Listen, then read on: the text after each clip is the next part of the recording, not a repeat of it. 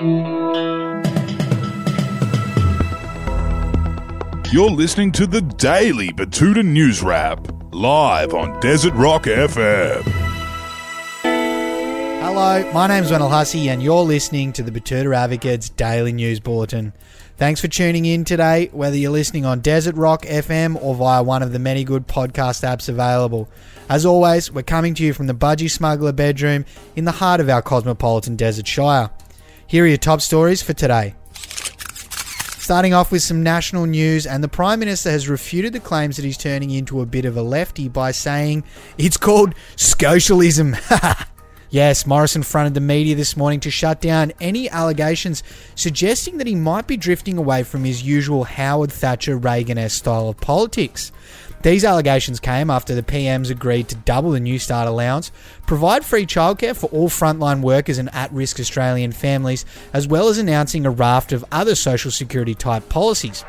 All while working with the opposition to develop quick and compassionate resolutions to the issues faced by all citizens who are struggling in the face of these new social isolation measures. However, he says he's not about to start pulling billies and listening to Rage Against the Machine like the newly converted Comrade Dutton. He's just going through a bit of a phase while all this coronavirus shit goes down. Elsewhere around the country, and there's good news for anyone chasing a cruise ship. After all the kerfuffle of the last few weeks, an Illawarra used car yard is now selling cruise ships for $29.90 drive away in prices surely never to be seen again. Steve from Crazy Steve's Discount Cars and also cruise ships reckons he's got the keys ready to go for whoever wants one. He told the Advocate via FaceTime today. Pastilians of the Seas over there is on uh, on sale this weekend only. Uh, you get all sorts of features. It seats 3,450, so it's great for a growing family. And there's plenty of room in, uh, for the groceries and the cargo hold. Look, if the kids get bored as well uh, on the way to Grandma's house, there's a six lane bowling alley and 42 metre pool with two water slides. It's, it's an absolute steal. I've got the keys right here. It's, it's walking out the door. And there was a very insightful comment on that one from Pete Ripley, who lives in Betoota Heights. He said, mm, might have to do the old dealer's trick to get the virus and smell out of the thing. Simply quarter fill a Holden hubcap, a metal one, with fuel and leave in the full sun for the day, windows up. Then, next day, fully ventilate, then three times vanilla magic trees, good as gold. Removes all smells from any previous misadventures. So take note if you're interested in getting one. Revisiting the biggest story of yesterday now, and the fallout continues after George Pell's release from prison. The majority of the Australian public has since accepted Pell's innocence and kindly urged him to head back to Italy ASAP. One spokesperson for the nation explained that it's really lovely over there this time of year and it could be the best place for him right now.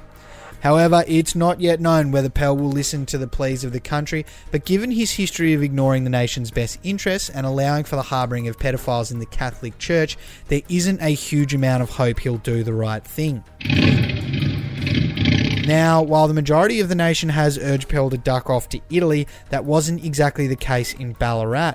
We broke an exclusive story from down there about the High Court's decision to overturn Pell's conviction, unlikely to be recognised in Ballarat. For a variety of reasons, residents of the Victorian town recognise that it probably isn't a good idea for Pell to visit his hometown anytime soon, for fear of the locals sentencing him to something much more severe than six years in a low security prison with parole before ultimately having his conviction quashed by a high court made up of rich old silks. And wrapping up with some news from our hometown now, and there was a sad story published today about a bloke who loves kissing his mates on the lips after 10 schooners. Sad, and those days are over. The bloke in question says it's just for now though, and he'll hang tight until all this shit is over.